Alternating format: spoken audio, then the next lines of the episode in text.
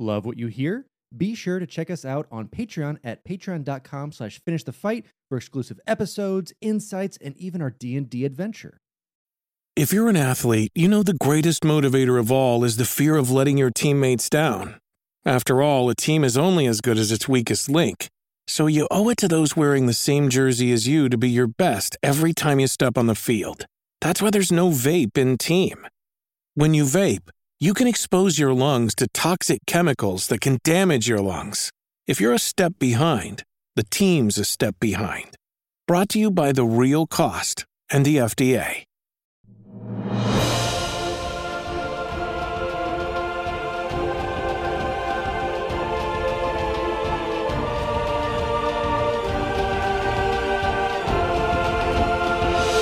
Welcome back to Finish the Fight, a gaming podcast. where we produce and develop the highest quality gaming research in podcast form. I am your host, Alex Kendall. And I am your host, Derek Baker.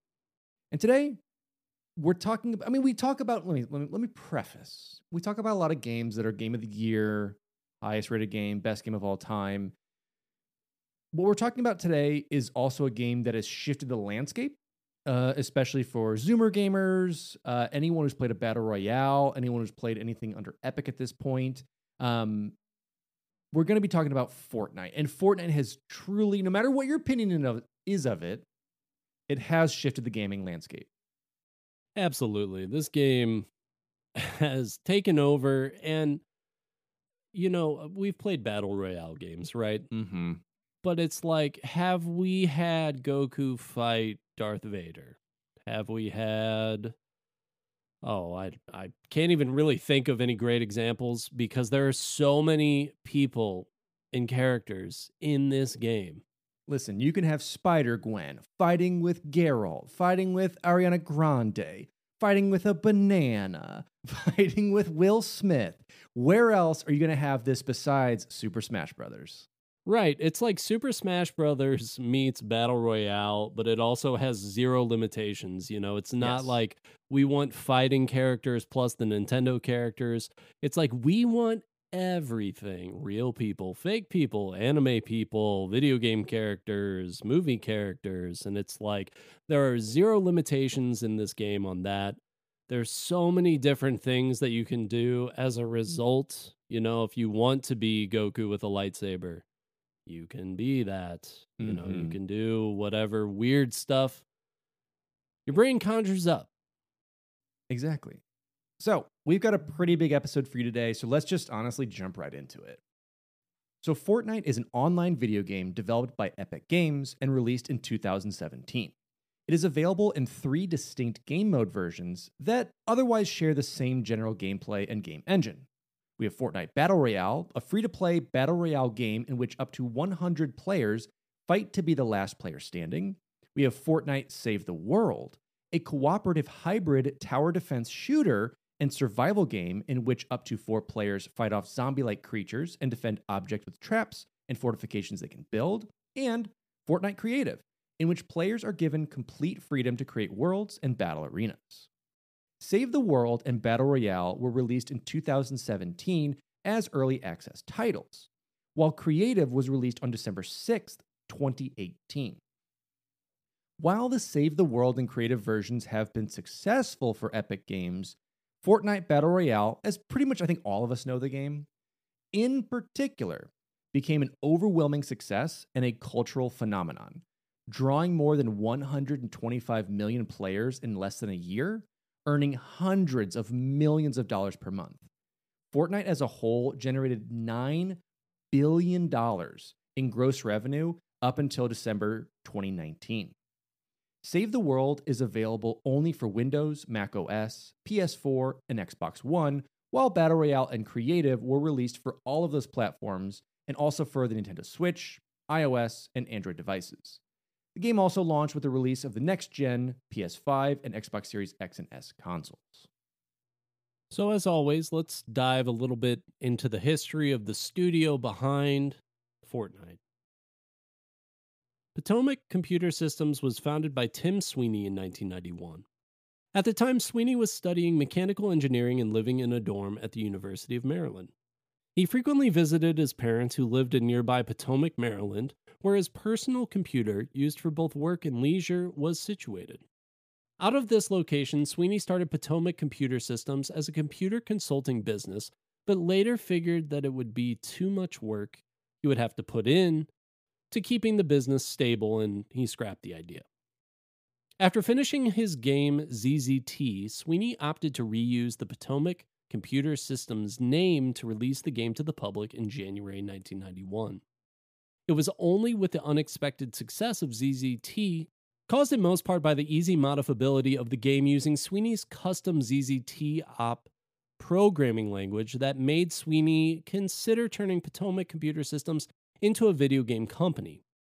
ZZT was sold through bulletin board systems while all orders were fulfilled by Sweeney's father, Paul Sweeney. The game sold several thousand copies as of May 2009, and Paul Sweeney still lived at the former Potomac Computer Systems address at the time, fulfilling all orders that eventually came by mail. The final copy of ZZT was shipped by Paul Sweeney in November of 2013. Wow. So still kind of being churned out of that parent's house. Can you imagine maybe like his dad just didn't realize like, hey, we're shutting this down, we're moving on to other things. His dad's like, oh, I got another order. Just got to keep on doing it. It's like, Dad, I haven't made that game in years. Or his dad was so behind, it took him this long to fulfill those orders from 92. Oh, He's just like, yeah. I'm just getting on it, son. Don't worry, that final copy just went out. Dad, this is 21 years old at this point. I know, and I still got him out there, son. You're welcome. Yeah. There's like a guy out there with a Duke Nukem Forever receipt that's comparing it to this man. It was like, well, I guess we have to. So in early 1992, Sweeney found himself and his newfound video game company in a business where larger studios, such as Apogee Software and id Software, were dominant, and he had to find a more serious name for his. As such, Sweeney came up with Epic Mega Games, a name which incorporated Epic and Mega to make it sound like it represented a fairly large company, such as Apogee Software, although he was its only employee. Sweeney soon underwent searching for a business partner and eventually caught up with Mark Ryan, who previously quit his job at id Software and moved to Toronto, Ontario. Ryan worked remotely from Toronto and primarily handled sales, marketing, and publishing deals, business development that Sweeney found to have significantly contributed to the company's growth. Sometime this season, the company soon had 20 employees, consisting of programmers, artists, designers, and composers. Among them was a 17 year old Cliff Bleszinski, who joined the company after submitting his game Dare to Dream to Sweeney. The following year, they had over 30 employees. In 1996, Epic Mega Games produced a shareware isometric shooter called Firefight, developed by Polish studio Chaos Works. It was published by EA, and by 1997, Epic Mega Games had 50 people working from them worldwide. In 1998, Epic Mega Games released Unreal, a 3D first person shooter co developed with Digital Extremes, which expanded into a series of Unreal games. The company also began to license the core technology, the Unreal Engine, to other game developers. And that is such a big, big point to remember. You know, we know Epic for Gears of War, for Fortnite, but the Unreal Engine is really where they stamped their mark on the gaming sphere. Absolutely. You could say where it's things got epic. That they did. oh, it's so bad. In February 1999, Epic Mega Games announced that they had moved their headquarters to a new location in Cary, North Carolina. It would henceforth be known as simply Epic Games. Ryan explained that Unreal was first created by developers who were scattered across the world. Eventually, the team came together to finish the game, and that's when the real magic started. The move to North Carolina centralizes Epic, bringing all the company's talented developers under one roof. And furthermore, Sweeney stated that the mega part of the name was dropped because they no longer wanted to pretend to be a big company, as was the original intention of the name when it was a one man team. Plus, Dad. Don't forget Dad. Don't forget Dad. Don't forget him. The follow up game, Unreal Tournament, shipped to critical acclaim the same year, at which point the studio had 13 employees. Around 2006, the personal computer video game market was struggling with copyright infringement in the form of software piracy, and it became difficult to make single player games, elements which had been part of Epic's business model up to that point. The company decided to shift focus into developing on console systems, a move which Sweeney called the start of the third major iteration of the company, Epic 3.0. In 2006, Epic released the Xbox 360 shooter Gears of War, which became a commercial success for the company, grossing about $100 million off a $12 million budget. A year later, the company released Unreal Tournament 3 for PC and acquired a majority share in People Can Fly. Coupled with their desire to move away from being beholden to a publisher, Epic Games observed that the video game industry was shifting to a games as a service model. Sweeney stated, quote, there was an increasing realization that the old model wasn't working anymore and that the new model was looking increasingly like the way to go. In an attempt to gain more games as service models, or GAAS, experience, they made an agreement with Chinese Tencent, who had several games under their banner, including Riot's League of Legends, operating successfully as a games as a service. In exchange for Tencent's help, Tencent acquired 48.4% of Epic, then issued shared capital, equating to 40% of total Epic. So basically, that's saying like with stock and employee options, they didn't acquire the full company, but a lot of the majority shares. And it increased those stock options to about 330 million in June 2012. Tencent Holdings has the right to nominate directors to the board of Epic Games and thus counts as an associate of the group. However, Sweeney stated that Tencent otherwise has very little control on the creative output of Epic Games. And Sweeney considered the partial acquisition by Tencent as the start of Epic 4.0, the fourth major iteration of the company, allowing the company to be more agile in the video game marketplace. Epic continued on its goal to deliver games as a service following these departures. Fortnite was to serve as their test bed for living games, but with shifts in staff, as well as shifting its engine from Unreal 3 to 4 at the time, its release suffered some setbacks.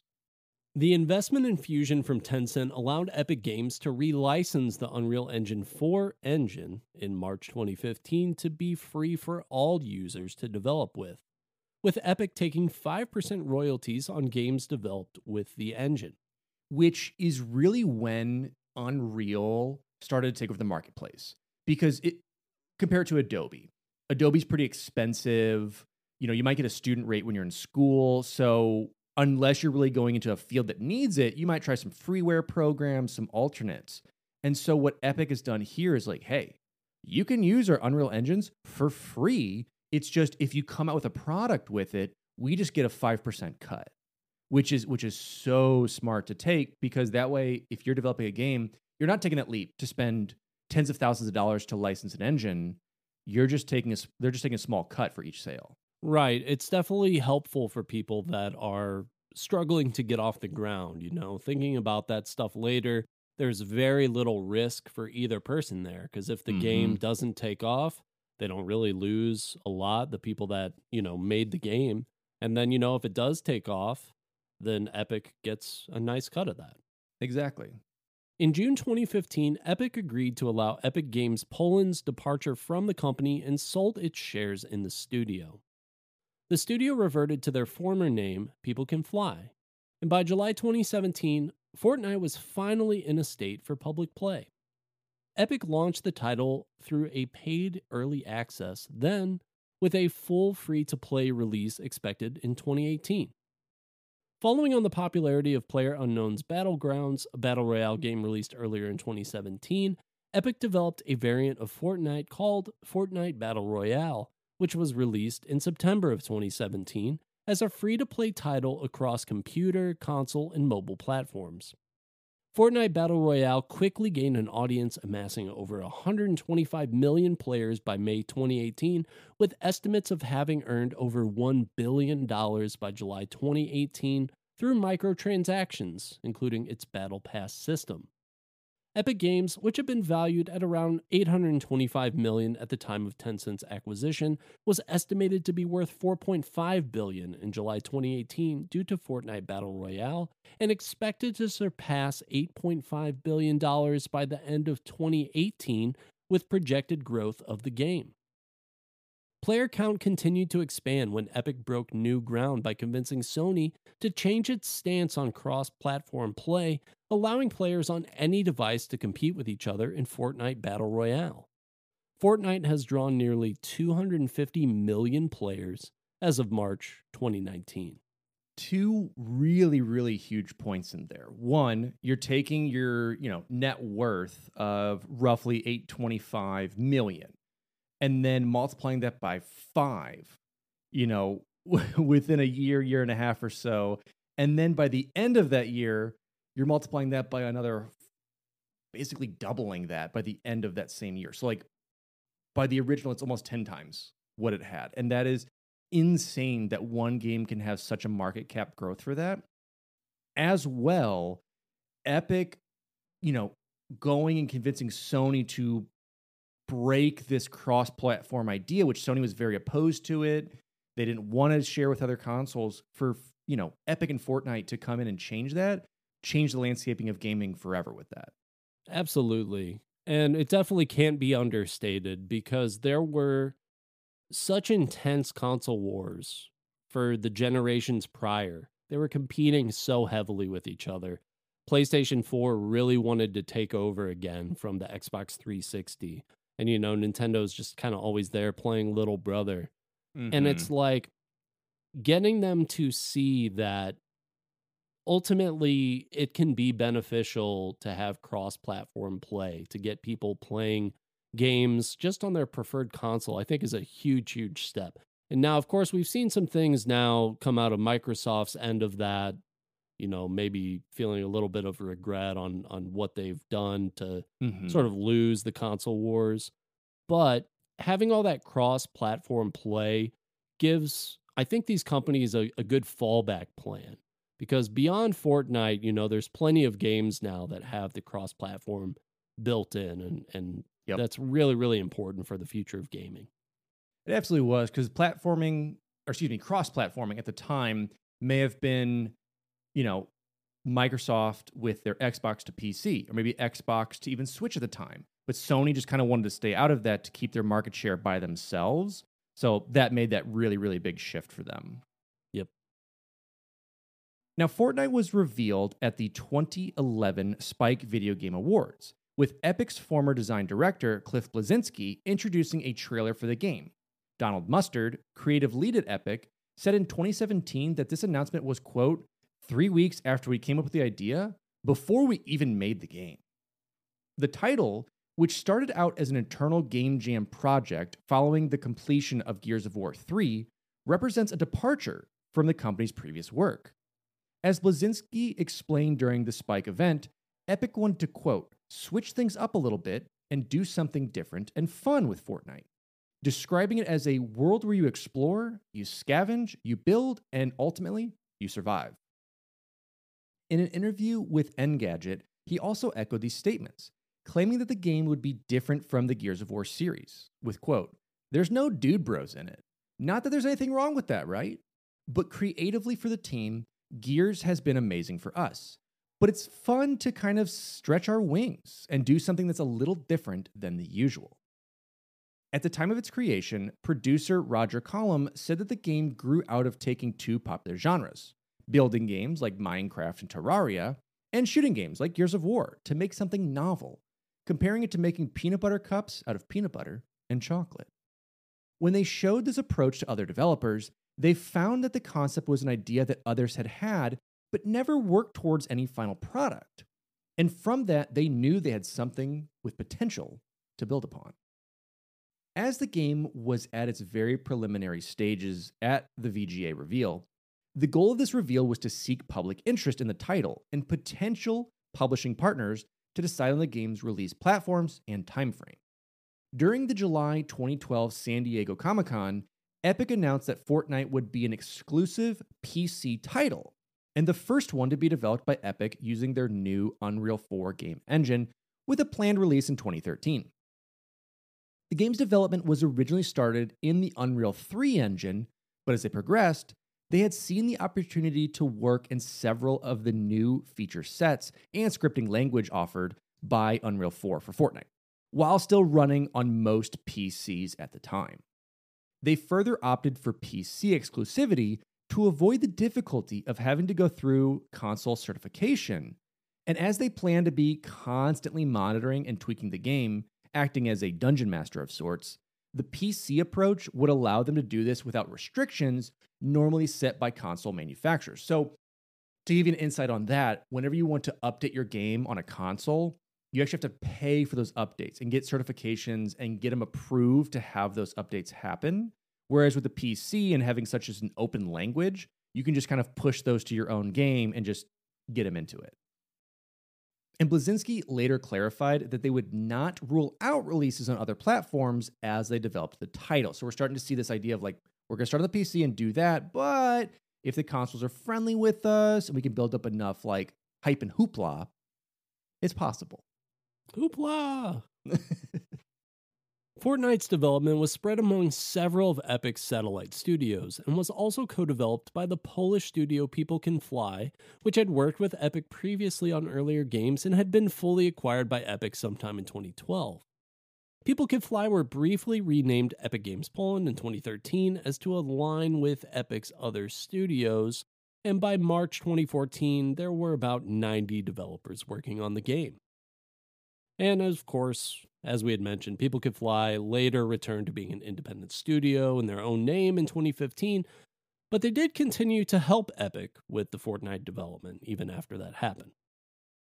So, of course, there was that big acquisition with Tencent, and so there's a little bit of a transition there. And in Fortnite's early development, they hit a number of roadblocks. First, Epic began using Fortnite as the testing ground for the new Unreal Engine 4, which slowed some development. A further factor was recognizing that to maintain interest in the game, it needed to have deep systems for player progression and itemization, similar to computer RPGs. They reached out and brought in system designers from popular, massively multiplayer online games, including Darren Sugg, to gain input on how to create these types of systems. The culminating issue in the slowdown was the investment from Tencent and Epic Games in 2012, which transitioned a number of high level executives, including Bleszinski, out of the company. Epic had recognized they needed to prepare for offering games that followed the games as a service model, and Tencent had excelled at this in China and agreed to help Epic in exchange for significant ownership in Epic. And Epic chose to use Fortnite as the spearhead for Epic's games as a service model, which created additional road bumps, according to Mustard. Further, with the transition of those executives, new leadership was needed to take over for Fortnite's development team. Sugg, for example, had been discussing the various game systems in depth with Bleszinski, who otherwise was leading the design. And with Bleszinski's departure, Sugg had to take over as lead designer to try to continue the vision that Bleszinski's team had. Rod Ferguson, who had left Epic after Tencent's investment in 2012, stated that if he had stayed on with Epic, he would likely have canceled Fortnite by this point. That's just amazing to see is like, you know, they, they get these money in, Tencent takes over, but some of these people had stayed on, like this was not the game for them. I, I, think a lot of them saw the failure in it. A lot of them thought there was just too much involvement with Tencent or too much involvement money wise into building this thing out that they just did not think was going to work.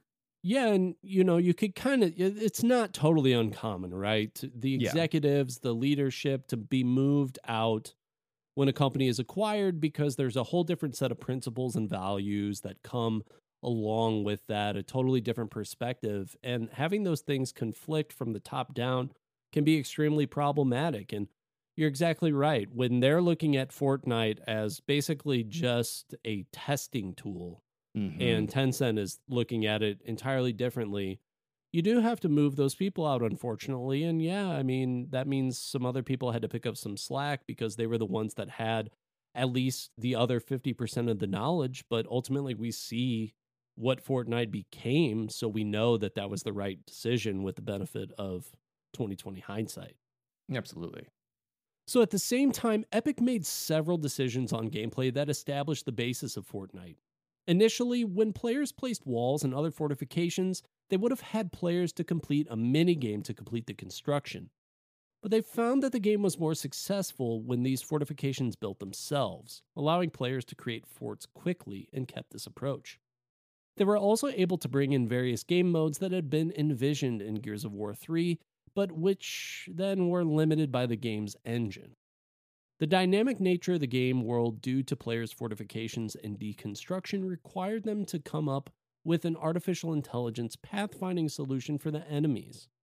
Epic considered they were trying to build a toolkit for players to interact with as to create emergent gameplay solutions based on the situation of the missions, from which they can continue to expand upon with new items throughout the life of the game. Again, for everyone listening, this is when we're talking about the OG Fortnite game, about like kind of the zombie defense. So you still have all the walls and the fortification ideas that you have in the battle royale, but it almost makes no sense when you're like, because you're thinking about the battle royale, like, what if we have a mini game to install these walls? Could you imagine like you're in a firefight having to be like boop boop boop, like connecting things, like moving stuff along, you're getting shot at.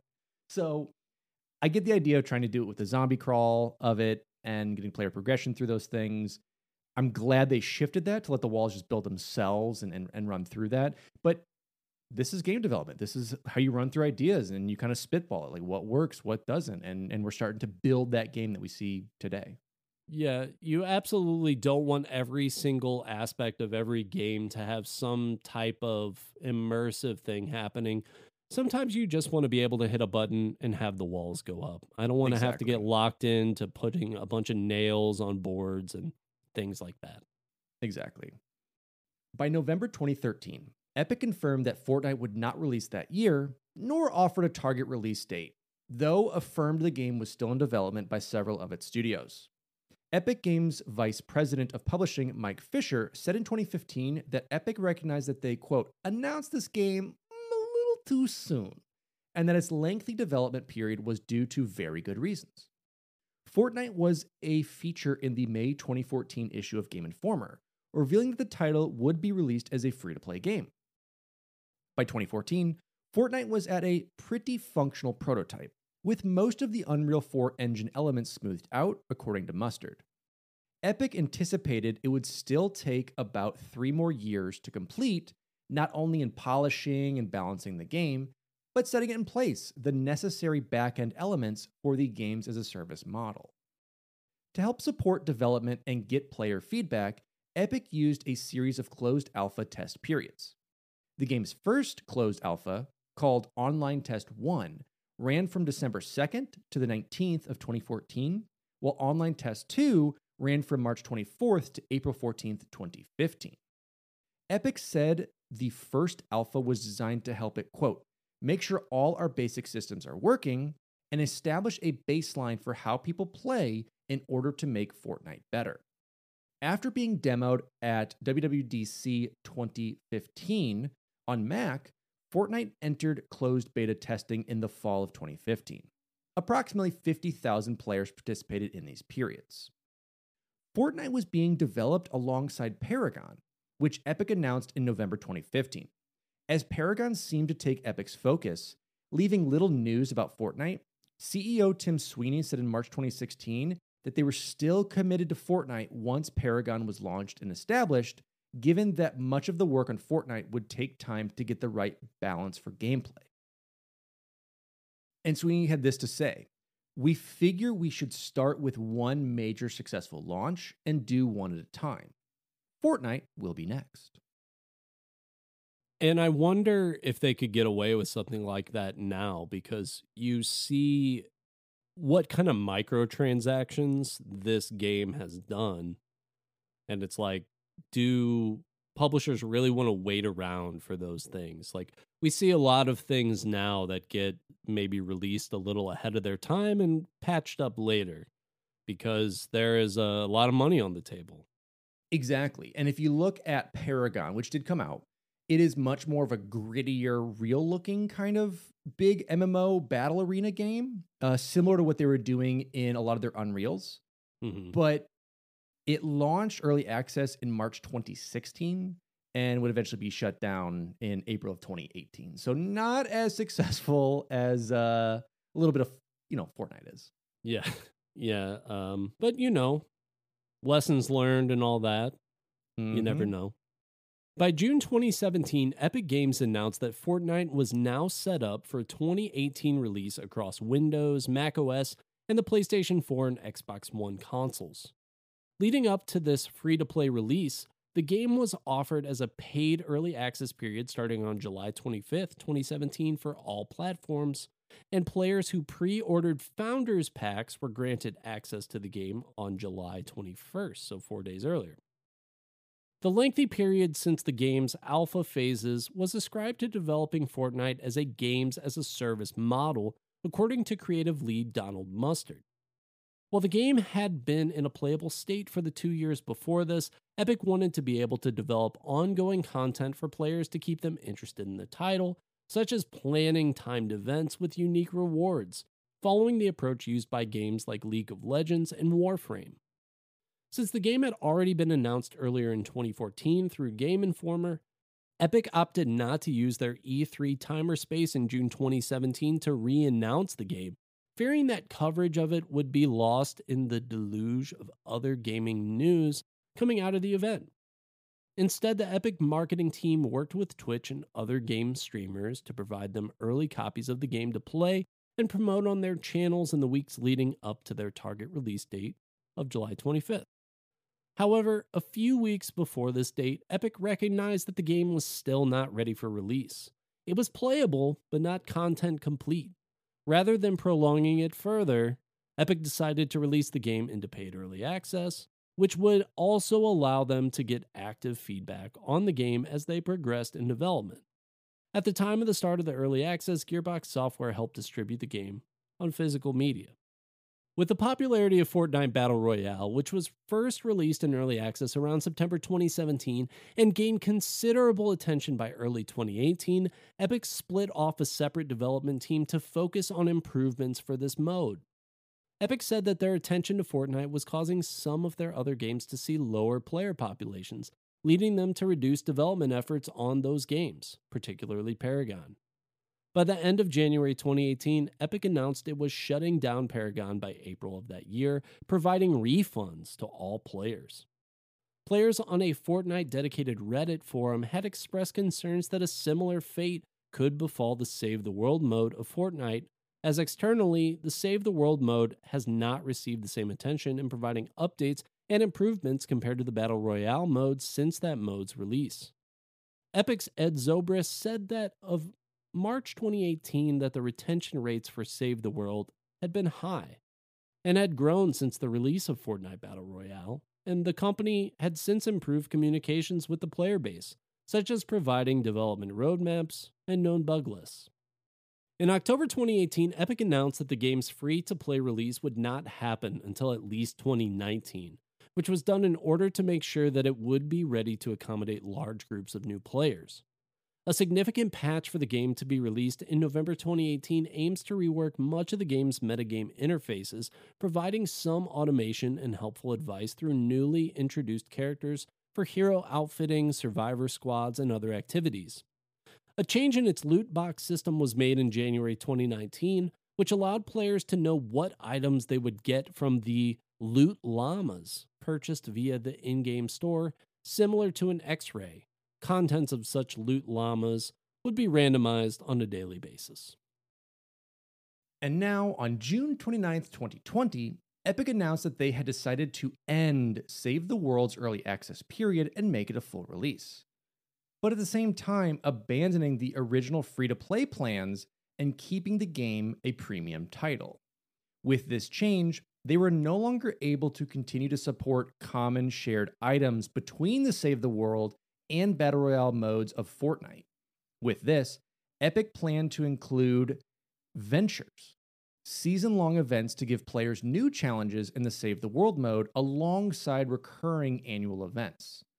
Long term players of the Save the World mode criticized Epic for this change.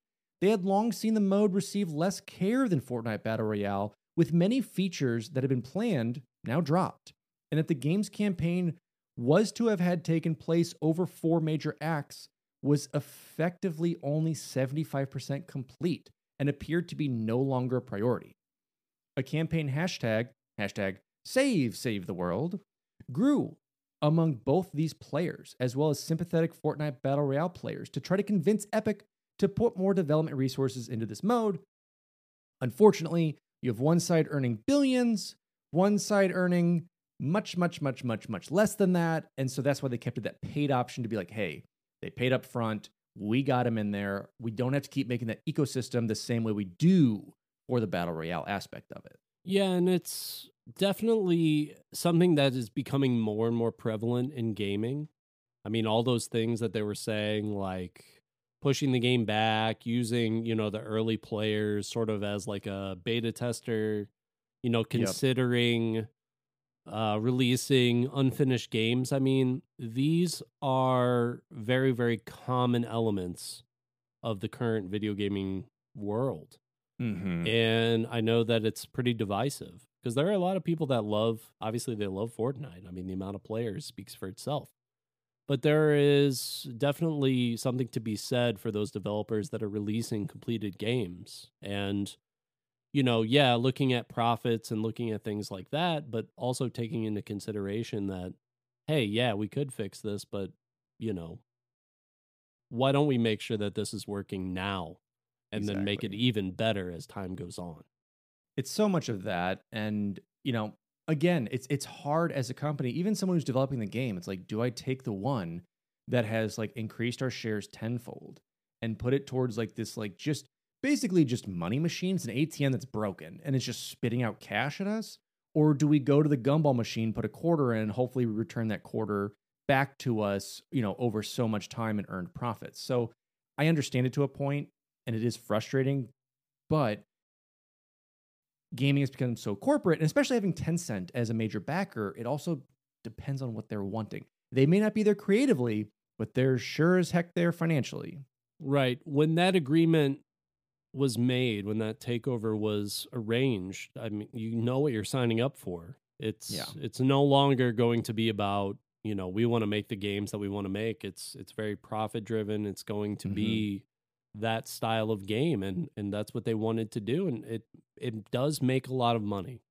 Absolutely. It's it's the same thing if you look at Grand Theft Auto where we're seeing no new main story stuff ever, but we see a bunch of new content for the GTA online because that is the profit driven. You know, at the time you're spending 60 bucks, I guess 50 bucks when we first bought it, but 50, 60 bucks on this game, maybe once or twice, depending on where you're buying it. That's it whereas they're profiting from the shark cards and the other online content just continuing and earning billions and billions and billions versus just the 100 million they probably made or you know several hundred million on just the sale of the game alone right and it's easy to see because it's do i pop in a new design for a car you know, or a jet that these players can buy, or do I create an entire another little mini story, mini campaign with new actors, new mocap, mm-hmm. new all this other stuff that's a one-time purchase that they get to experience? I mean, the numbers are obviously speaking to them in the background, and we know what decision ultimately favors the money. And exactly. I, this is definitely not going to go away. No, and, and that's why with GTA Online, we saw all of those story missions. They're like, oh, there's story missions coming out for your online character. Oh, right. Oh, these new like mainline characters getting introduced for your online character. So nothing that stayed on that offline world. You had to have that GTA Online to continue the other characters of like Los Santos and everything that was going on with it. Yep, and Red Dead Redemption 2 was the same thing. Oh, you want to mm-hmm. see a little bit of that in between the Red Dead 2, Red Dead 1 storyline? Well, you're going to have to hop online and, and go and find those characters in that world. Exactly. But back to where we are, I wanted to give you guys, eh, I think most of us have either played Fortnite or have an idea of the play of it, but I wanted to break down the gameplay and the different modes that it offers, which really do set it apart from the rest of those battle royales. Now, the main gameplay for Fortnite Battle Royale follows the standard format for the, the BR genre. The game normally is played either with each player on their own or in a squad of two to four players, with up to 100 players participating each round. The round starts with players, weaponless, skydiving from the floating buses, the battle bus, please thank your driver, then deploying a glider onto a region of land. The island's fixed layout includes several landmarks and locations, named in alliterative fashion, such as Lazy Lake, Pleasant Park, and Retail Row, that are mostly ghost towns during matches, while a random distribution of weapons, shields, and other combat support features can be found by searching chests scattered in buildings and other sites. Fortnite Battle Royale's primary distinction from other Battle Royale games is the building system, which originated from the original Fortnite survival game. Nearly all objects in the environment can be destroyed and harvested from materials like wood, stone, and metal, which can then be used to build fortifications of limited durability, such as walls, ramps, floors, and roofs. These can then be used to help traverse the map protect the player from gunfire, or slow down progression of other players. Weaker pieces can be destroyed in a few hits, but can be built quickly, while stronger pieces can withstand more damage, but take longer to build. A special zero build game mode was introduced in March of 2022, which eliminated all building aspects in the Battle Royale mode and became a permanent secondary mode in the game by April of 2022. Since release, Epic Games has added more features such as new weapons and items and makeshift vehicles, such as shopping carts and golf carts. Epic is also able to deploy hotfixes to the game to adjust aspects like weapon attributes and distribution, pushing these out in minutes if necessary should they or players discover critical issues or glitches, as well as removing older or not well received items from the game in a process called vaulting.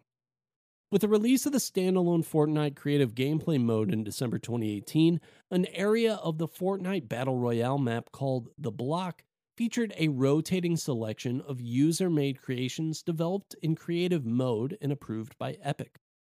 A Battle Lab mode was added in December 2019 for players to create their own custom Battle Royale games.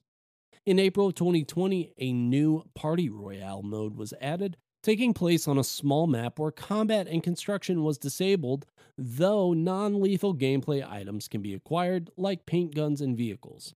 This map was aimed to be used as a social space as well as to host in game events like concerts.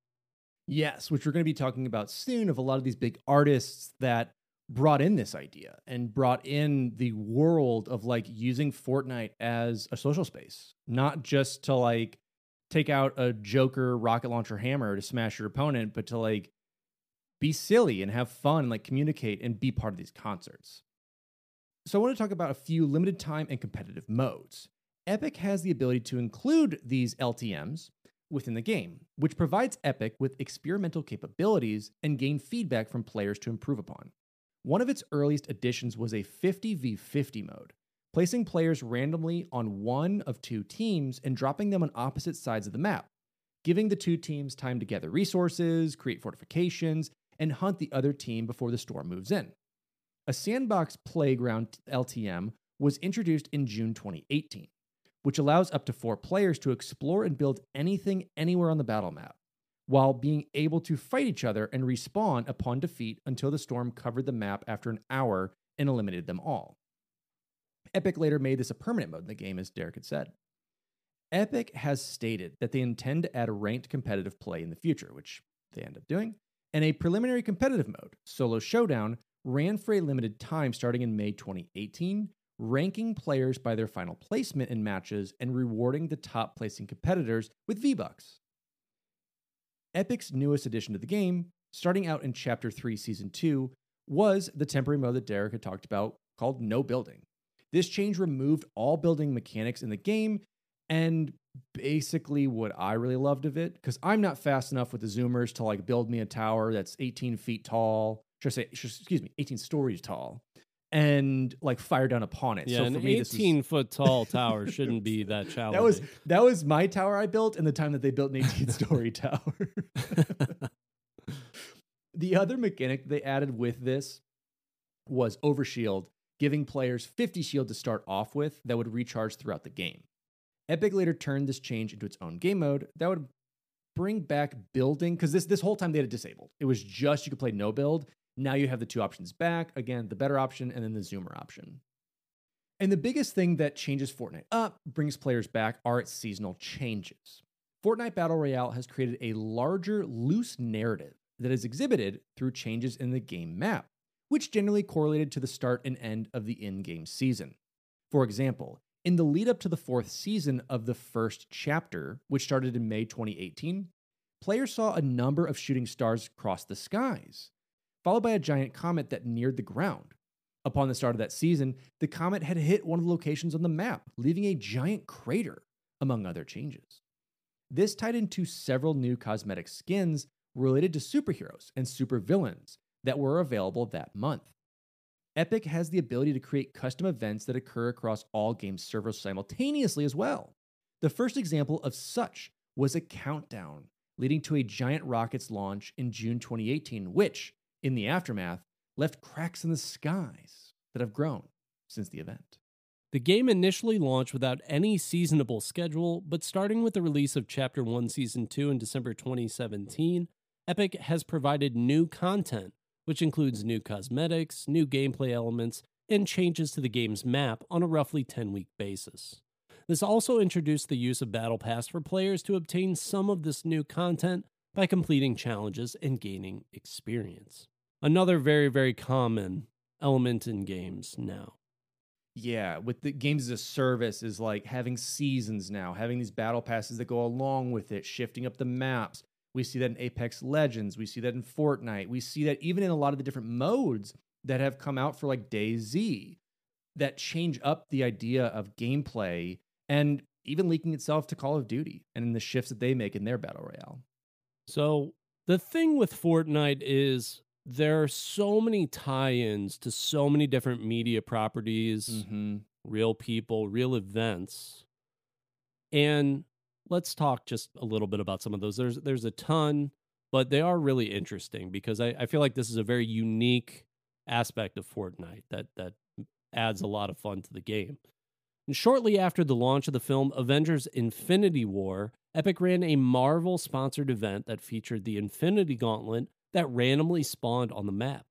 Any player that equipped it became Thanos with added abilities. A second Avengers based mode was released upon release of Avengers Endgame, where players are randomly split between Avenger and Chitauri armies, seeking out the Infinity Stones or the Infinity Gauntlet. Since then, other promotional content from other commercial properties, including cosmetic items and map features, has been available for limited periods in Fortnite, typically around the time of premieres or first broadcasts for these works. These commercial properties have included Ralph Breaks the Internet, John Wick, Stranger Things, Star Wars, Birds of Prey, The Matrix, Cobra Kai, and several others. So exactly as you said, like using these properties was such a unique spin. I mean, you had Disney doing this with their own. I, I you know, I'm even thinking back to like uh Kingdom Hearts, like kind of splitting that and like kind of like making this huge universe. But it was always just tied into their own IPs. You know, you kind of didn't want to spend a bunch of money outside of that, like raking all this in. But Epic and Fortnite selling this as a partnership and an advertising opportunity just changed that landscape. And we we see I mean, hundreds at this point of different skins and different uh, aspects of maps that really tied these in. And having no limitations or preconceptions about that is what I think makes it the most interesting. I don't think it's entirely unique to have themed events in games, Sure. but when you're open to as many different things as Fortnite is, and and really like yeah, there's been a ton of Disney stuff, but there's also been a ton of non-Disney stuff, although Mm-hmm. it is hard to know what is and what isn't at this point because they have so many things. Absolutely. But but yeah, I mean just a, a very, very cool concept. So on top of that, there have been some non-gameplay related promotional events, and that's included EDM artist Marshmello, who held a virtual concert in the Pleasant Park location on February 2nd, 2019, across all game servers, and it estimated to have had over 10 million players watching it live. On December 14th, a special preview of Star Wars The Rise of Skywalker previewed at the Risky Reels location, which even featured the return of Emperor Palpatine in a voice segment that was referred to in the film's opening crawl. Travis Scott performed a virtual astronomical tour in support of his 2018 album Astroworld within Fortnite on multiple live concerts between April 23rd and 25th of 2020, including the premiere of a new song, The Scotts, featuring Kid Cudi. The first performance on April 23rd was estimated to have drawn over 12.3 million players to watch, while a total of 27.7 million unique viewers cumulatively watched the concerts. Along with these concerts, the event included new cosmetics based on Scott for in game purchase. Scott also Fortnite inspired Cactus Jack products, such as action figures and lunchboxes, were available for the event.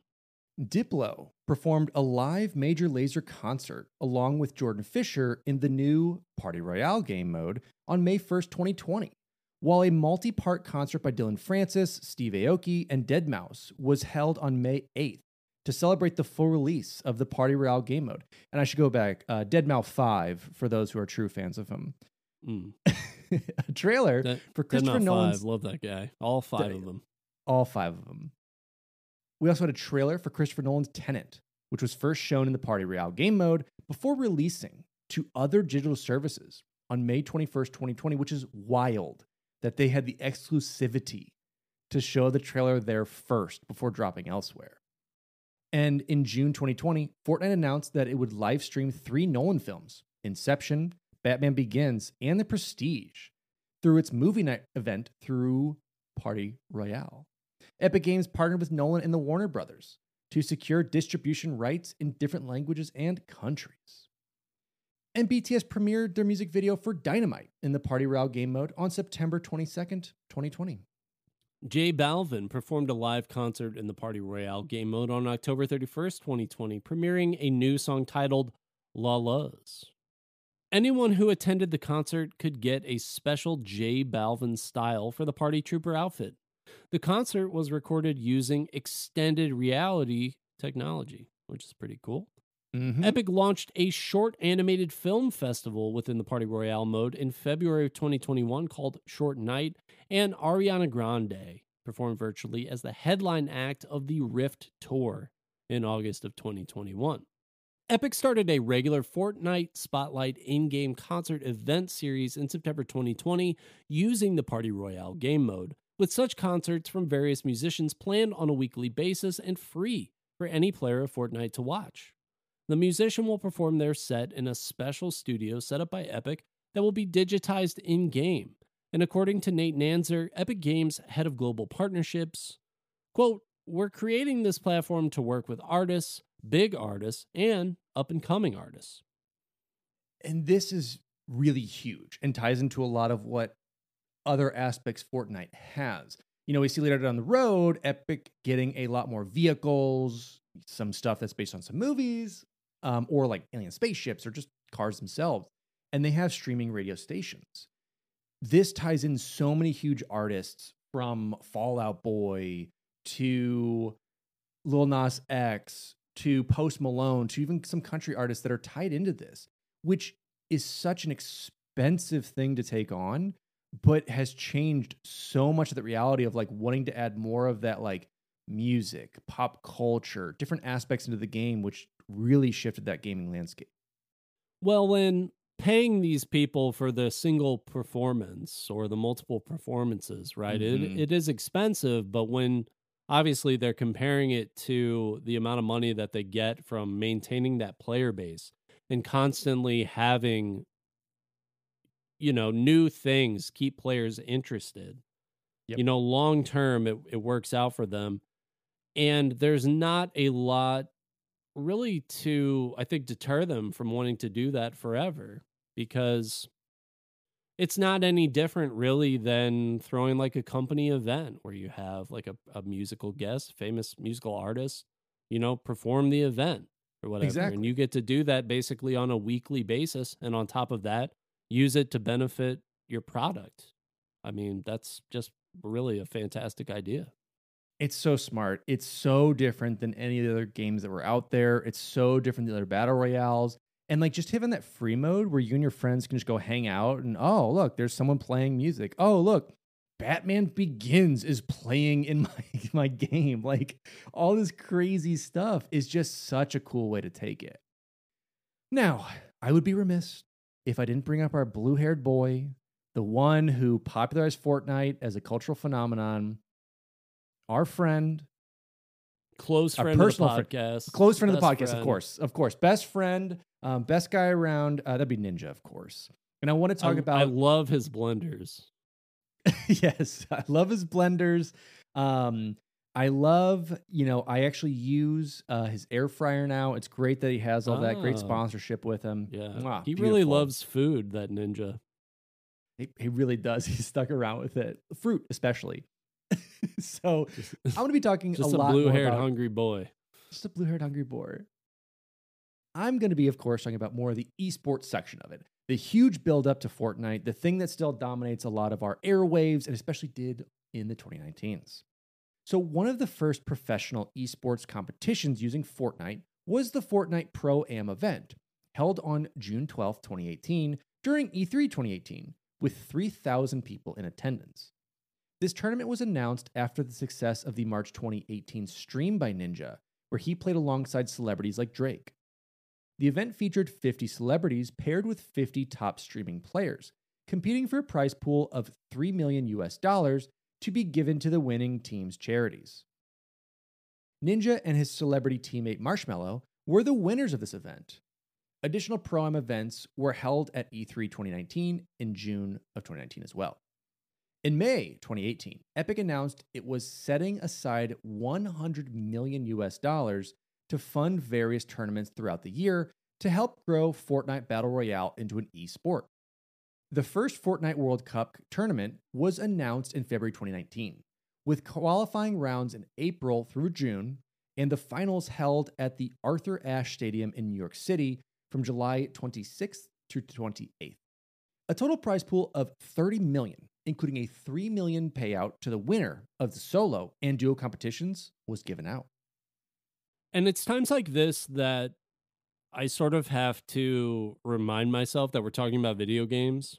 Like, Mm-hmm. there was never a moment when we were younger playing battle royale games, playing Gears, thinking, hey, there's a possibility that one day, like, people could dedicate their lives to this and play with, you know, some of the biggest musicians, artists on the planet just Oh, for fun. yeah. I mean, you know, we had YouTube at that time and we had Twitch kind of starting up with a lot more people on there. And that was just so few and far between. It was major companies that had great YouTube channels for gaming. It was these conglomerates. So as an individual thinking like I can just go to a tournament and win $3 million versus like maybe like a $2 gift card to whatever store we're playing at, like those are the huge differences between those. Right. You might watch on G4 a few people in a room play a deep cut fighting game against each Mhm. other. And that was pretty much the extent of it. But yeah, Yeah. I mean, something like this always blows my mind a little bit. During mid 2018, Epic started running a summer skirmish series over eight weeks, each week having a different format with $8 million to be offered to winners throughout the series.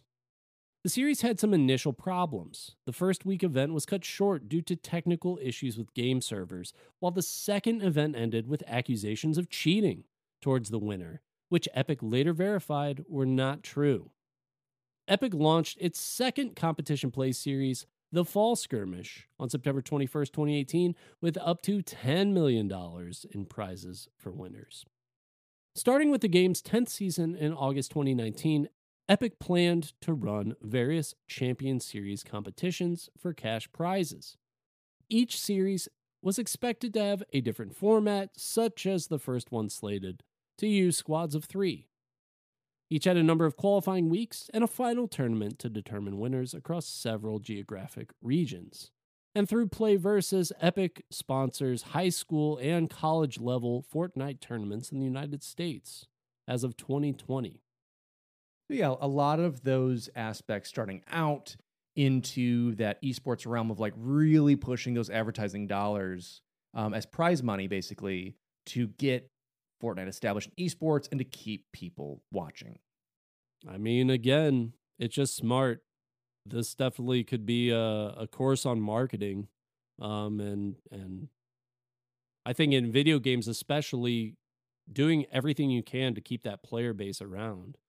Not only are you creating this environment where there's uh, cool things happening in the game, but like if that doesn't really necessarily interest you, if you want a shot at going into these tournaments, you know, these regional tournaments, you guess what? You got to play Fortnite to be good enough to play the tournaments. So you're going to be playing the game. And that's all that they want at the end of the day especially like trying to get those young kids into your game. That's really what you're doing. Is you're trying to get those young kids playing Fortnite, spending that parent's credit card for them V bucks, so you can get to that big tournament. Yeah, man. I'm gonna have to hide my credit cards. like your virtual currency cards eventually when your kid's old enough of like, Dad, I just need to scan your wrist real quick. There's no reason. I just got to get your virtual card out of your, your yeah, wrist chip. No.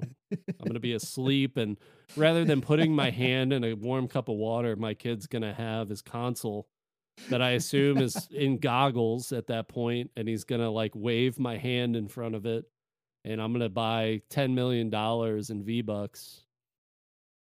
Listen, it's going to happen. And he's going to buy happen. a shirt. A Tyler Blevins fantasy like throwback shirt. now, oh. I do want I do want to talk about Ninja again. Um, because we talked about more of the tournaments and the ideas of those. Best friend, best friend, of course. But I want to talk about the viewership. We brought up YouTube, we brought up Twitch. What did that do for those numbers and why did it put it on the map? Now, Fortnite Battle Royale, it also set some record viewerships on various streaming services. One of the first major streams of Fortnite was we talked about a little earlier was in March 2018, in which Tyler Ninja Blevins hosted a stream that included Drake, Travis Scott, Kim Dotcom, and Pittsburgh Steelers wide receiver Juju Smith Schuster all playing the game. The stream broke over 635,000 concurrent viewers, making it the highest watched stream on Twitch outside of esports tournaments at the time. YouTube streamer Ruben Doblas Gundersen held a Fortnite Battle Royale match with 99 other well known YouTube streamers in late March, which drew over 1.1 million viewers, making it one of the most watched gaming YouTube streams. The Fortnite Pro Am event held at E3 2018 was estimated to have drawn over 1.3 million views across Twitch and other streaming services, making it one of the highest viewed live stream events to date. Further live events set by Epic have continued to draw record numbers of streaming viewers. The 2019 Fortnite World Cup drew 1.5 million, while the End event that closed out Season 10 or Season X in October 2019 held 1.6 million viewers. Even after the conclusion of the event, during the 36 hour period that the Fortnite game only showed a black screen with a spotlight on it, because basically it ended, had this like teaser thing of like, oh, what's going to happen?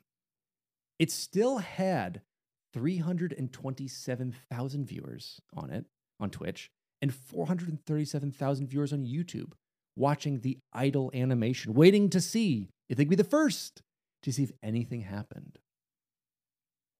Epic reported that over 7 million total views happened across Twitch, YouTube, and Twitter during the end event. The Chapter 2 Season 2 ending event in June 2020 had drawn 12 million in game players, with an additional 8.4 million watching throughout player streams.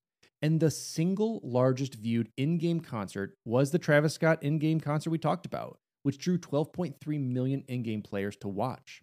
And the single largest viewed was the Devourer of the World event, which brought 15.3 million players and an additional 3.4 million people watching through streams. So if you don't think Twitch or any of these other like in-game aspects they were trying worked, they truly did. Yeah, it's undeniable the effect that Twitch has had on this style of game as well. You know, mm-hmm. obviously the numbers are all there. They've done all the research on that, but when you think about the longevity aspect and keeping players returning, having a Twitch audience incentivizes players to keep going and playing that game and new content keeps mm-hmm. those people it keeps more eyes on the screen i mean it is like this a lot of cogs in the machine absolutely now of course Beyond the celebrities, there are other marketing tactics. And in May of 2018, Epic announced a partnership with sports apparel manufacturing company IMG to produce official Fortnite themed clothing. A Hasbro licensed Fortnite Battle Royale themed version of Monopoly was announced for release by late 2018, and the Fortnite Monopoly game reflects some elements of the video game, such as the money being replaced with players' lives and the ability to protect properties on the board with walls. Further with this deal, Hasbro produced Fortnite based Nerf blasters, which reached retail in 2019. Funko released a series of Fortnite themed pop figurines in late 2018, as you do. Mm-hmm. Fortnite Battle Royale has been packaged as special bundles with both the Xbox One and Nintendo Switch, and each version provides redeemable codes for V-Bucks and platform unique customization options. A retail release of Fortnite Battle Royale called Fortnite Deep Freeze Bundle was distributed by Warner Brothers Interactive Entertainment for the PS4, Xbox One, and Nintendo Switch in late 2018.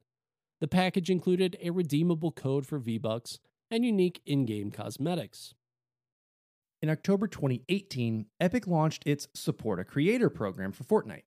Individual players could designate one of several popular Fortnite streamers, selected by Epic via an application process, to support via the game client.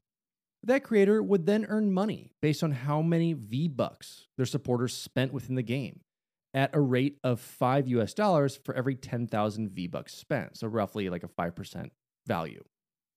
Though initially planned as a limited time event, Epic found by December 2018 that millions of Fortnite players were using the promotion to support more than 10,000 streamers, and since have made it a permanent option for Fortnite and hoping that this would help some creators go full time, and plans to extend this program to other games offered via the Epic Games Store, including Tom Clancy's The Division 2. In November 2018, Epic partnered with the NFL to make character skins for each of the 32 teams in the league available to purchase for a limited time.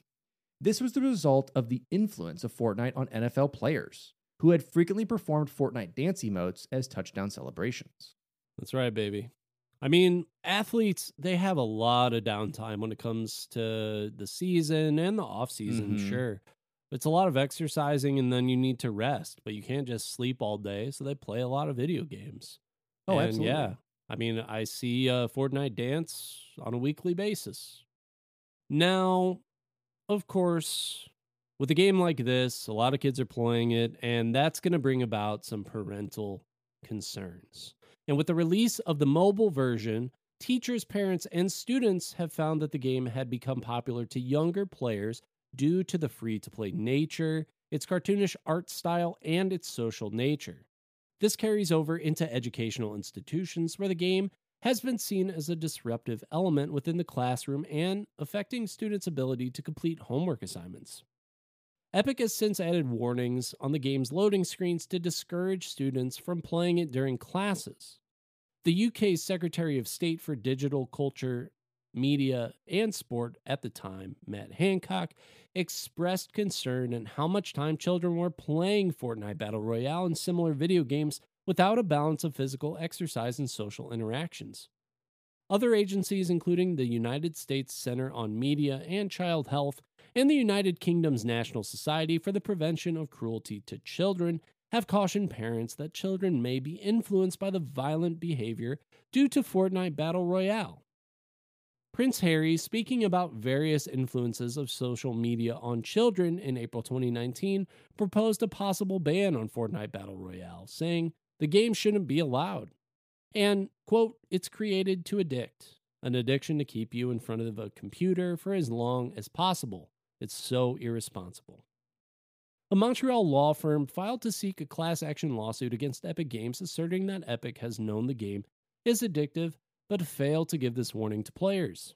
A separate class action suit filed in California in February 2021 asserts that Epic knowingly misleads and manipulates minors into handing over ever increasing amounts of real money for virtual things through its V Bucks system. At the same time, parents have expressed appreciation for Fortnite to have their children engage socially outside of their core groups of friends in a game that is otherwise not excessively violent, or see offering Fortnite as a reward for encouraging children to do well in school, offering their children the purchase of V-Bucks in exchange for good grades.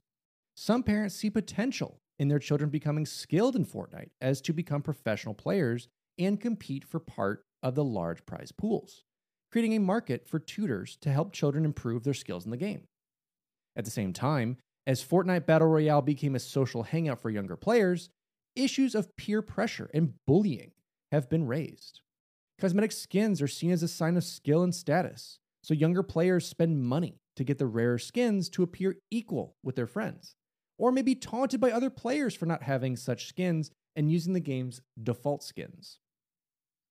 While Fortnite has been successful in its monetization scheme, this approach using battle passes and rotating skin availability induces players to continue to spend money in a keeping up with the Joneses type of effect. Other issues related to children's interest in Fortnite have been raised. Several of the security issues raised around the game are heightened, with younger players who may not easily recognize such illicit schemes and put themselves at risk for privacy invasion. There is some concern that online child sexual predators would be able to easily make contact with underage players, with at least one documented case from Florida. And a lot of this, I mean, we could probably do an entire podcast on on this topic.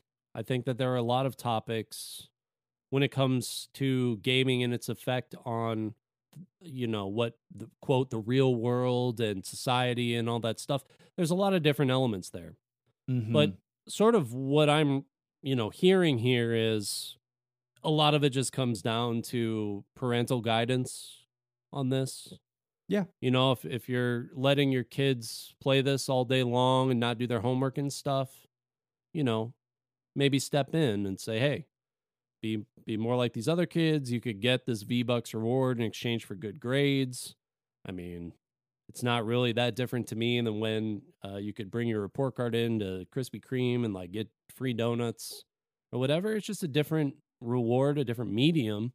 exactly. I I think it's important to talk about, but at the same time, there is a personal responsibility that comes in with limiting gameplay and time spent on video games, and it's important to be aware of for sure. It is. And, and, and it's using your platform as a parent to be able to talk to your kids and understand those things. And I do get the addictive nature and the like FOMO of like, oh, well, Billy down the street has the like $40 zip zap zoomer skin, and I don't have that. I just have Man. default regular white guy with yellow hair. So I, I get that stuff that does suck. For sure. Like all you guys that were members on RuneScape playing on your Oh, cool member worlds. That's right. Meanwhile, here's me and my just my normal steel armor. Like I'll catch up to you guys eventually. That sweet rune trim. That's definitely a real thing. I could relate to that very, very much. It Um, absolutely it's is. unfortunate, but but hey, you know, you can you can earn rewards, right? Mm-hmm. So Mhm. Now, interestingly enough, as popular as the dance emotes are, that has brought on some lawsuits as well because they've maybe borrowed some things from pop culture. And the creators of those dances uh, have some concerns about that, of course, and they actually took legal action about those moves being sold by Epic, even though the United States Copyright Office had issued statements that individual dance moves are uncopyrightable. These include rapper 2 Milly regarding his Milly Rock, and actor Donald Faison related to a dance move he used on the TV show Scrubs. 2 Milly has started taking legal action against Epic with copyright infringement over the Milly Rock based dance emote, as well as asserting claims against personality rights under California law. Actor Alfonso Ribeiro filed a similar suit against Epic for their fresh emote dance, which Ribeiro says was directly based on his character Carlton Banks' dance from The Fresh Prince of Bel Air. Backpack Kid Russell Horning, whose dance move The Floss was popularized through live performance with Katy Perry, has also initiated legal action against Epic for copyright infringement of his dance. Another lawsuit by the parent of the child that created a popular Orange Shirt Kid dance has also filed a lawsuit on similar grounds. But in this case, while the child had submitted the dance for an Epic Run contest for a new Fortnite dance emote, he did not win. And then fans petitioned Epic to include the dance anyway. The lawsuit challenges that the child was not recognized or compensated for the dance move. BlocBoy JB filed another suit against Epic over his shoot dance move, represented by the in game hype emote, by late January 2019. Jared Nickens and Jalen Brantley filed the lawsuit against Epic in February 2019, seeking $20 million in damages for Epic's use of their Running Man dance. I want to jump in real quick and talk about this because this all started with one lawsuit that jumped up, and then obviously everyone jumps in that boat, kind of getting that class action going against them, being like, hey, you're using our things. On paper, for me, I, it does suck that they're using these to sell, and they've been popularized and kind of used by like one person in specific. Because you know what it is. You see the dance, you see the Carlton dance, you're like, that's the Carlton dance. Like you can call it whatever you want, but that's the Yep. Carlton dance. Yep. And the one that like for me really stands out is the orange shirt kid. I, I you know, listen, I'm not Fortnite enough to know what dance that is, but if you enter a contest and like the winner earns money and like you did not win, but then they're like, nah, we'll still use it anyway. That's where I think a lot of that legal ramification can come in because you were like in a contractual obligation to say, if you submit it, if you win, we'll use it. But then if they just use it anyway, I think that kind of like violates even just on like a moral level of that. Yeah, and I think that there's been things done like that. I, I remember competitions just from us growing up, like 90s, 2000s, where there was fine print. It was like, you know, send this in. We might use it, we might not. Like, once you do it, you Mhm. kind of hand the rights over to us. I don't 100% know how that stuff's worded, but there is that expectation there that it's like you're going to be in the game, then you're going to get money for it, not we'll use as many of these as we want and then whatever one is the best one we're going to give money to. Like that that's not really being honest about what you're trying to do. Exactly. and yeah dance a form of art just like i think gaming is a form of art. So i i can't really necessarily defend one more than the other um when they're directly using those things as inspiration not coming up with their own dance moves and things you know i i can understand where a lot of these artists would be miffed over basically use of their creativity and likeness for this game exactly. in at least one of these cases, that from 2 Milly, Epic is seeking the suit to be dismissed, claiming that a simple dance move cannot be copyrighted, according to guidance issued by the US Copyright Office, which I do find to be interesting as well, that that, that cannot be copyrighted. I think that's a whole nother conversation in itself.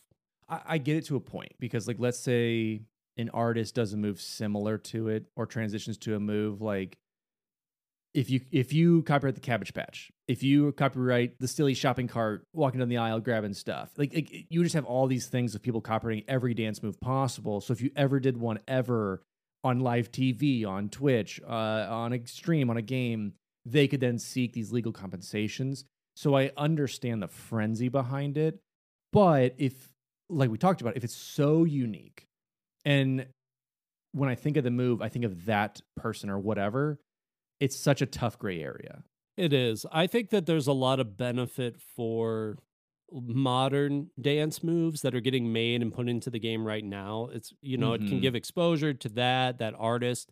It's those ones that are kind of being borrowed from time. It's like, have they Yeah. entered the sphere of pop culture enough? Like, is the Carlton dance in pop culture enough to where, like, Alfonso Ribeiro doesn't necessarily own that anymore? mm-hmm I, I you know, there's a, there's a bunch of conversations to be had there. exactly in march 2019 the supreme court of the united states ruled in fourth estate public benefit corp versus wallstreet.com an unrelated case that a copyright infringement lawsuit cannot commence until the copyright office registered the copyright which makes sense as the Copyright Office has refused to register some of these dance emotes as copyrights, four of the six pending suits, 2 Milly, Ribeiro, Backpack Kid, and Orange Shirt Kid, were withdrawn within a few days. The firm that represented the four cases, Pierce, Bainbridge, Beck, Price, and Hecht, stated this was merely a procedural withdrawal until they completed the registrations with the Copyright Office. a seventh suit was filed by Leo Pellegrino, a saxophone player known for his dances during his performances. Unlike previous cases, Pellegrino's case accuses Epic Games of misappropriation of his trademarked likeness over an in game emote that has a player's character dance while playing a saxophone rather than any specific dance move. A federal district judge ruled in March 2020 that Fortnite sufficiently transforms Pellegrino's move from his overall likeness to qualify for First Amendment protections, and summarily ruled against all but one of Pellegrino's other claims. The claim of false endorsement was allowed to remain, but still will be reviewed by the courts. After receiving a complaint from comedian Matt Geiler over a combination of a dance emote and cosmetic skin that he claimed infringed on his character of the Dancing Pumpkin Man, Epic preemptively filed a request to the courts in December 2019 to rule that their emote and cosmetics do not infringe on Geiler's trademark or copyright. Since then, Epic had worked with a dance creator to work the dance emote into the game, such as with musician Rick Astley to add a dance based on his song Never Gonna Give You Up, commonly associated with Rick rolling, as we know. Mm-hmm. Similar suits have been filed against the same dance moves used in 2K games NBA 2K, while the offending dance moves were removed in January 2019 from the game Forza Horizon 4, though it is unknown if this was due to legal action. In the lawsuit involving Ribeiro's dance, the Copyright Office had refused to grant Ribeiro a copyright for the dance, not only because they considered it a simple dance routine, but also because Ribeiro had created the dance in context of another copyrighted work so he would likely be unable to claim ownership. Which is true. You've created that making the Fresh Prince. They're the ones who ran the content, sent the show out, so it's basically owned under their title. Now we have a couple more things. This one coming up is another thing that changed the landscape. And actually, ugh, we saw some dirty laundry from Microsoft, from Sony, some from Nintendo, and that is the lawsuits with App Store, the iOS App Store, excuse me, and Google Play storefronts. Now, on August 13th, 2020, Epic announced it was permanently discounting the price of V-Bucks across all platforms by 20%, except for those purchased directly through the iOS App Store and Google Play storefronts. For the mobile platforms, Epic created its own purchasing option that allowed players to purchase directly from Epic, bypassing Apple and Google. Epic said that they could not offer this discount to those purchasing through Apple or Google storefronts due to the 30% fee both took from each sale, which was seen by journalists as yet another means to challenge the 30% fee. Later that day, both Apple and Google removed Fortnite from their stores, both claiming that the payment system violates the store terms. The removals prevent players from downloading the game but not playing it if they already owned it.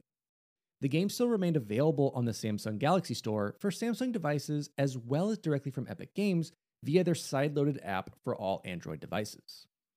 Epic immediately filed a lawsuit against Apple over unfair and anti competitive actions, along with releasing a short 1980 Fortnite parodying Apple's 1984 advertisement to explain the reasons for filing the lawsuit. Epic filed a similar lawsuit against Google the same day. While the game remained playable for users that previously downloaded it, its removal from the iOS App Store left Epic the inability to update the game, which it used to caution players on social media that they will miss out on the upcoming new season starting August 27th. Epic also cautioned macOS similarly that they would be unable to update their version as well.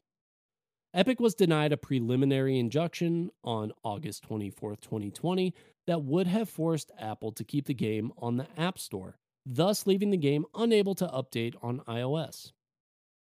Epic had also believed that Apple was terminating the ability for users with Epic accounts linked through Apple to log in using their Apple ID by September 11, 2020, but Apple confirmed they would not be disabling this feature. Following the trial in May 2021, the federal judge issued a first ruling that included a permanent injunction against Apple that prevented developers like Epic from including links to alternative payment systems for apps on the App Store. BBC reported in November 2020 that Epic had worked a deal with Nvidia to allow iOS players to play Fortnite through the GeForce Now cloud gaming service running within a browser. The method, which would bypass the requirement for Epic to require Apple to manage the in game purchases. The browser based GeForce Now client for iOS was released by November 19, 2020, with Fortnite to be added at a later time. On May 5, 2022, Microsoft released their cloud based gaming service, the second workaround to the mobile platform issue. Anyone with a free Microsoft account can log in and access Fortnite via their mobile devices. Yeah, so the other major aspects that came out of this was seeing a lot of the practices that Sony and Microsoft were doing behind the scenes because it just happened to be added into a lot of the litigation that Apple would bring up based on purchases and things around there. And this is around the time that we saw that Sony was charging like 30%, the same thing that Apple was kind of doing for cross play games. So Epic was just on Nintendo, they were on PC, they were on uh, Microsoft. But when it came to Sony, they were having to pay these huge fees and these huge upstarts just to play a part of it. And this caused a huge controversy for Sony to eventually drop that idea of being so against crossplay that they wanted to upcharge a bunch of money, think, you know, fearing market share loss. And yeah, this this whole lawsuit was drawn out for a long while. Both Epic and Apple had to pay a bunch of money and it brought Fortnite back to that iOS, back onto it and stated like, yeah, it is kind of like garbage that you can only have this one payment system. And so it did shift a huge amount of landscapes to have this. It cost Epic a bunch of money, it cost Apple a bunch of money, but it gave us all, I guess, better consumer practices.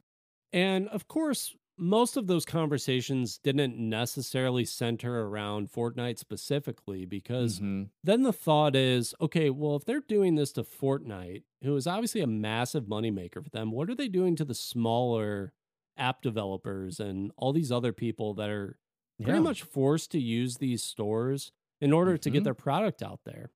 30% is just such an unreasonably high amount. I mean, earlier in the episode we're talking about 5% for using the ultimate or the for the unreal engine mm-hmm. and it's like when you really think about the disparity in that i mean taking a third of the sale eh, just to to basically be a hosting site is crazy it's it is pretty crazy and, and we see that still in steam and that's why we have all these other loaders that come in we have you know rockstar has their own you can get you have Epic has their own. You have Ubisoft has their own. And it's because Steam does that 30%. And with Epic, I believe Epic is 12%. It's 11 or 12% is what they take just to host your game and sell it and have updates on their store. Mm-hmm. So, as much as all of us on PC hate having these multiple launchers, as far as app developers, I mean, you're definitely going to want to stray towards Epic. That's why you had Borderlands on there. That's why Fortnite jumped to there. That's why you have uh, that other little party game that's like Among Us came out the same time. I forget what it's called right now. But you had all these other games jump ship to there. And it's not because they wanted to be exclusive or have these exclusivities, it's because they went exclusive because they made 20% more basically. Yeah, it's it's just that is such a large large jump. And when mm-hmm. we're talking about what is becoming an increasingly profit driven industry, I can understand where it's very tempting to want a piece of that pie just to be involved a little bit. But when you think about all the time and effort that goes into developing these games and the amount of resources that gaming companies as a whole are going to have now, it's going to be difficult to really get away with stuff like that long term. I think I think ultimately it just ends up hurting those stores. And the benefit of a large company like Epic being able to have that battle is that smaller companies end up benefiting from it because there's a precedence there. Absolutely. Now, coming to our wrap up, we know that Fortnite Battle Royale received generally positive reviews on all platforms.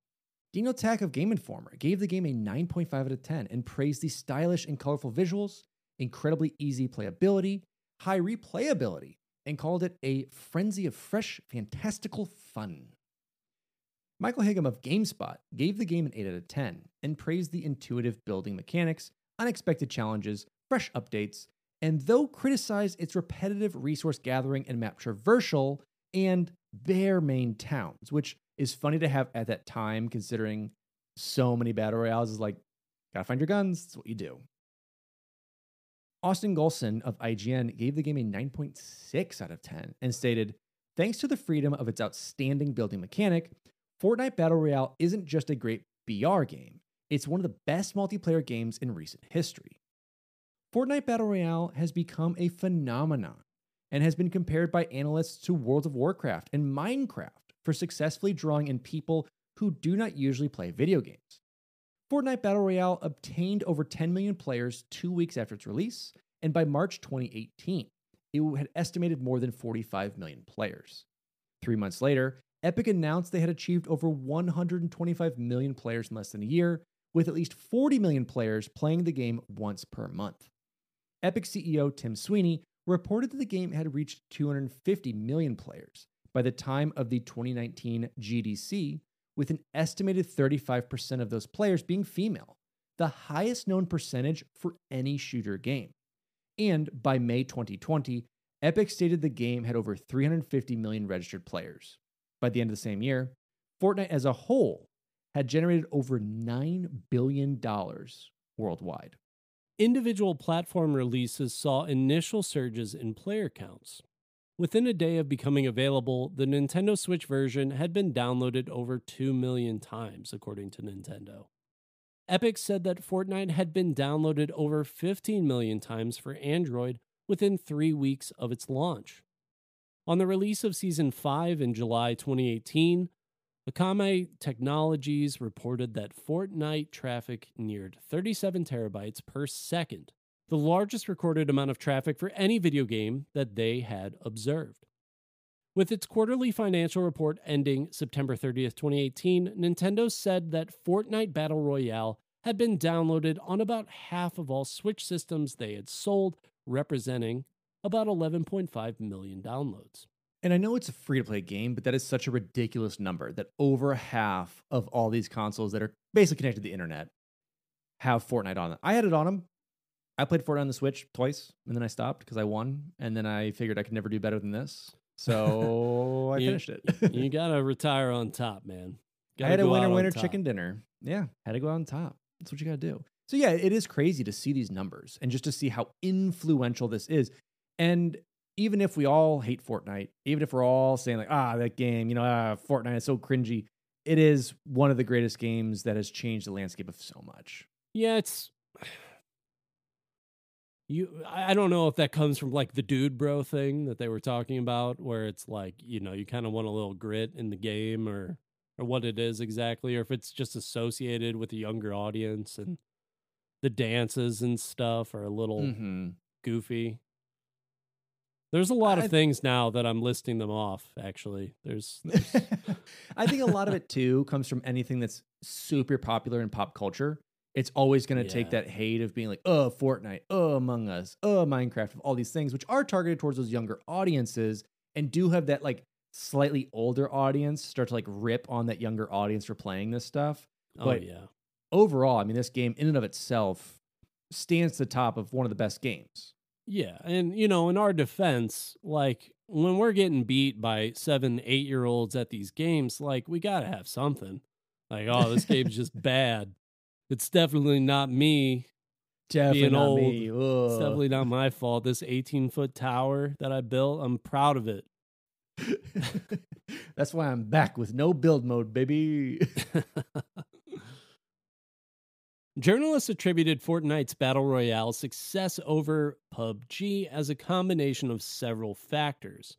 Besides being free to play and available on consoles, the game was released at a time when Battlegrounds was struggling with game cheaters and a toxic community, and that it features a less violent, cartoonish quality to it that, like Minecraft, was able to draw in a younger and mixed gendered audience to play. Further, Epic has maintained frequent updates for the game, adding new weapons and in game tools alongside limited time events and longer term narrative elements that help to further draw in players.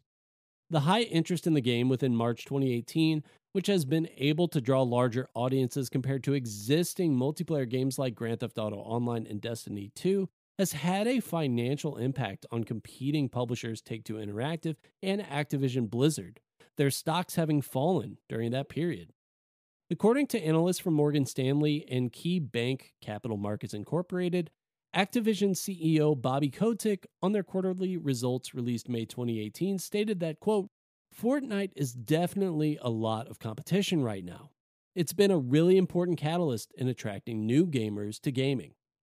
And the company is looking to develop its own Battle Royale title. Electronics Arts CEO Blake Jorgensen also considered both Fortnite Battle Royale and Battlegrounds as having a significant market impact. Jorgensen said, Fortnite is bringing younger people into the marketplace and younger people into first person shooters and I think that's good for the long run health of that category for all of us in the industry. Non video game entertainment companies have also seen the impact of Fortnite. Netflix, in reporting its quarter four 2018 results, stated that their competition is more with Fortnite, including streaming content related to the game, rather than rival television network stations like HBO.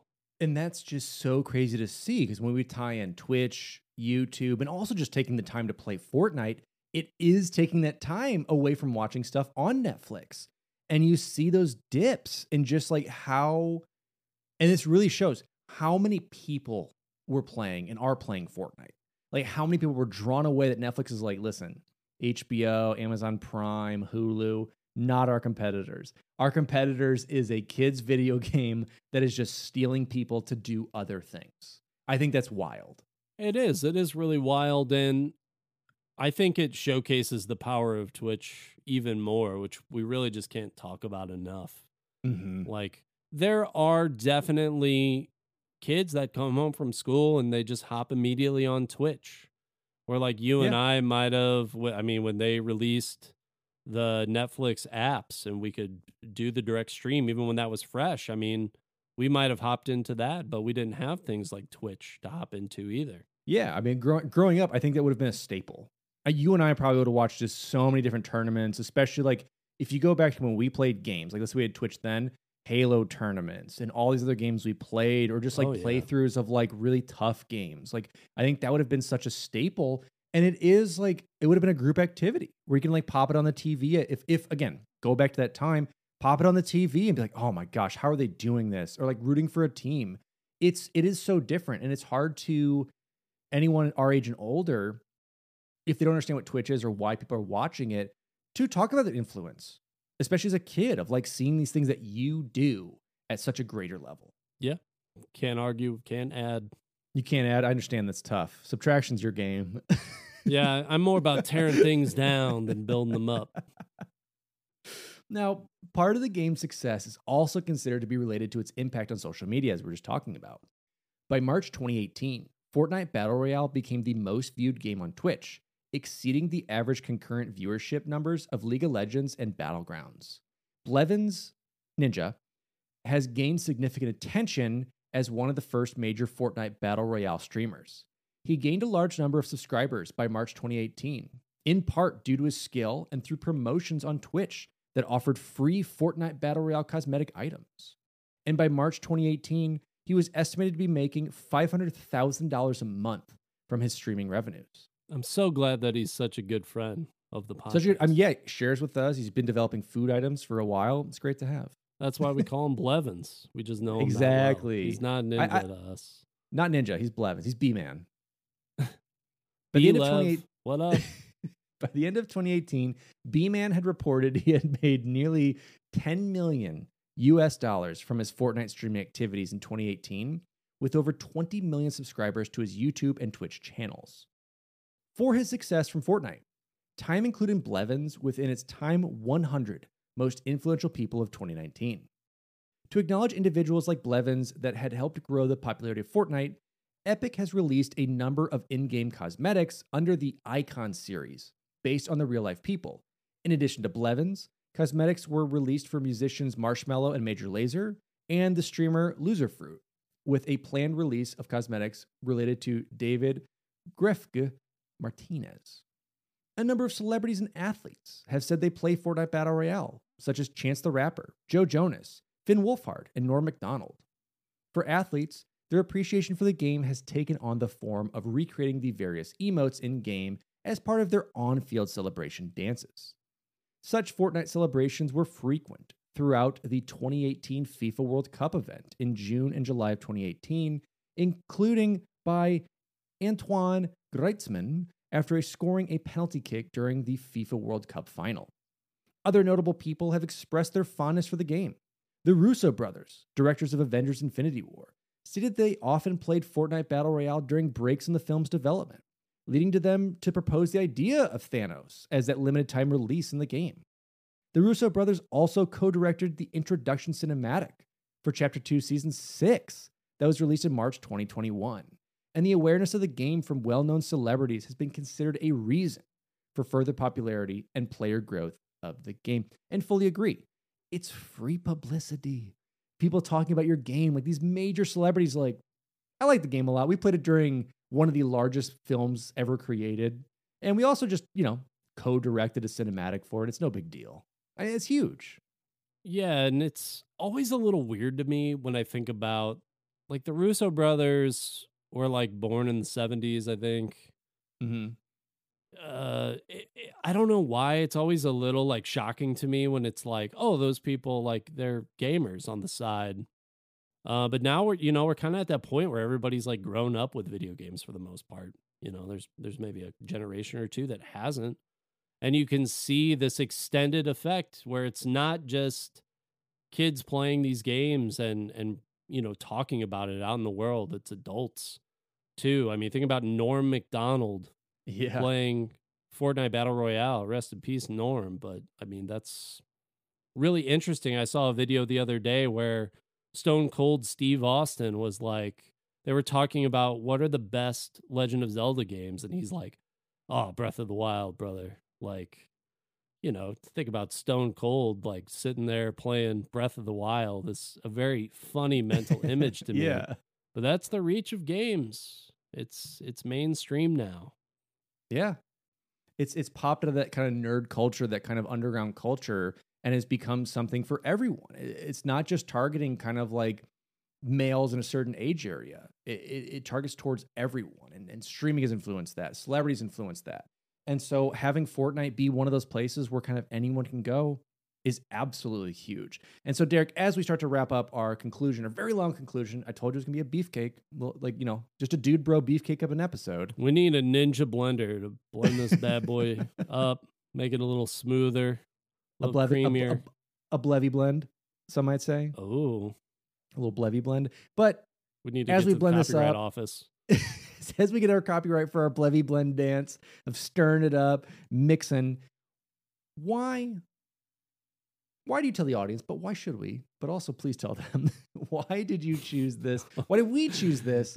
And what would you give this game? You can tell this is just a very long episode. It's we've a very long ta- episode. We've been talking for a long time, even yeah. before this. So apologies, but man, Fortnite. Um, this game, I'll be totally honest, it just doesn't draw me in all sure. that much. All these things are great.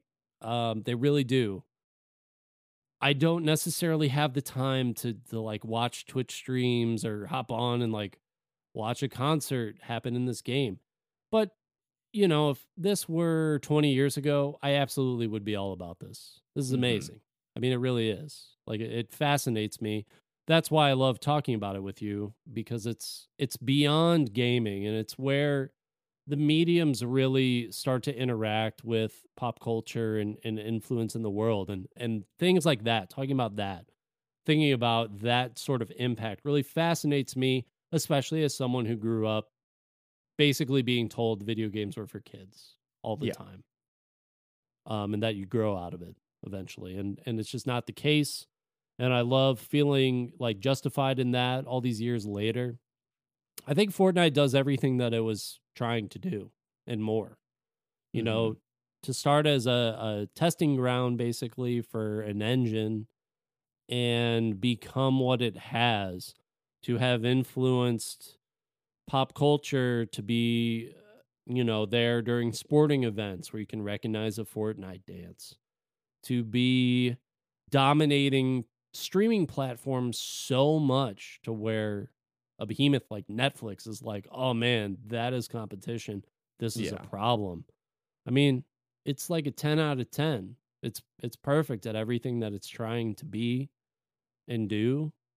And like regardless of if you like it or not, it's just such a powerhouse of a game, such a powerhouse in the gaming industry that I mean its its influence is so undeniable.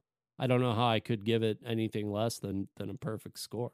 I'm right there with you because, you know, for me, same thing. I played Fortnite right when it came out. I don't have the zoomer click ability. I did not like doing builds. I didn't like that my skill was not oriented in how I controlled my character, what guns I gathered, or how I how I hid around areas.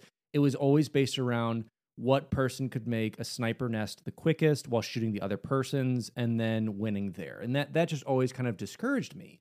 And so I stayed away from Fortnite for a while. And they know how Epic overall knows how to bring people back in, knows how to be like, oh, Fortnite's starting to wane a little bit. Give them the concerts. Ooh, Fortnite's starting to wane a little bit. No build mode. Ooh, Fortnite's starting to wane a little bit. Have a whole mode where people just like walk around and do stuff. And you can be Thanos and you can be all these other characters that you want to be. And look, a new season's coming out. Oh, it's just the perfect character you love from your favorite show or book or magazine or game. Like it's done so well with that that it does. It touches all those notes. It hits everything. And it did draw me back in. And I played for a little while with some friends in the no build mode. And I love it too, because Apex Legends is more of my serious BR where I'll bunker down, I'll try my hardest, I'll definitely sweat at it. Fortnite, and this is my rating, is the game where I can get a semi truck.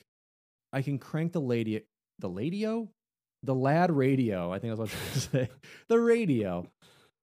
That's, Just that's uh some UK stations. that's the UK stations, but just crank the radio and blare this music and it's great because other players hear your radio and it's it's it, it's reminiscent to in red versus blue Ooh. when they have the roadhog playing the music and they're playing it through the canyon and it comes up and runs them down that is the same experience i get of being in like my car my semi truck yeah. just just cr- like clearing a cliffside and just seeing players just turn around as I just run them over yeah. out of 10. Oh man, what a great moment in Red vs. Blue.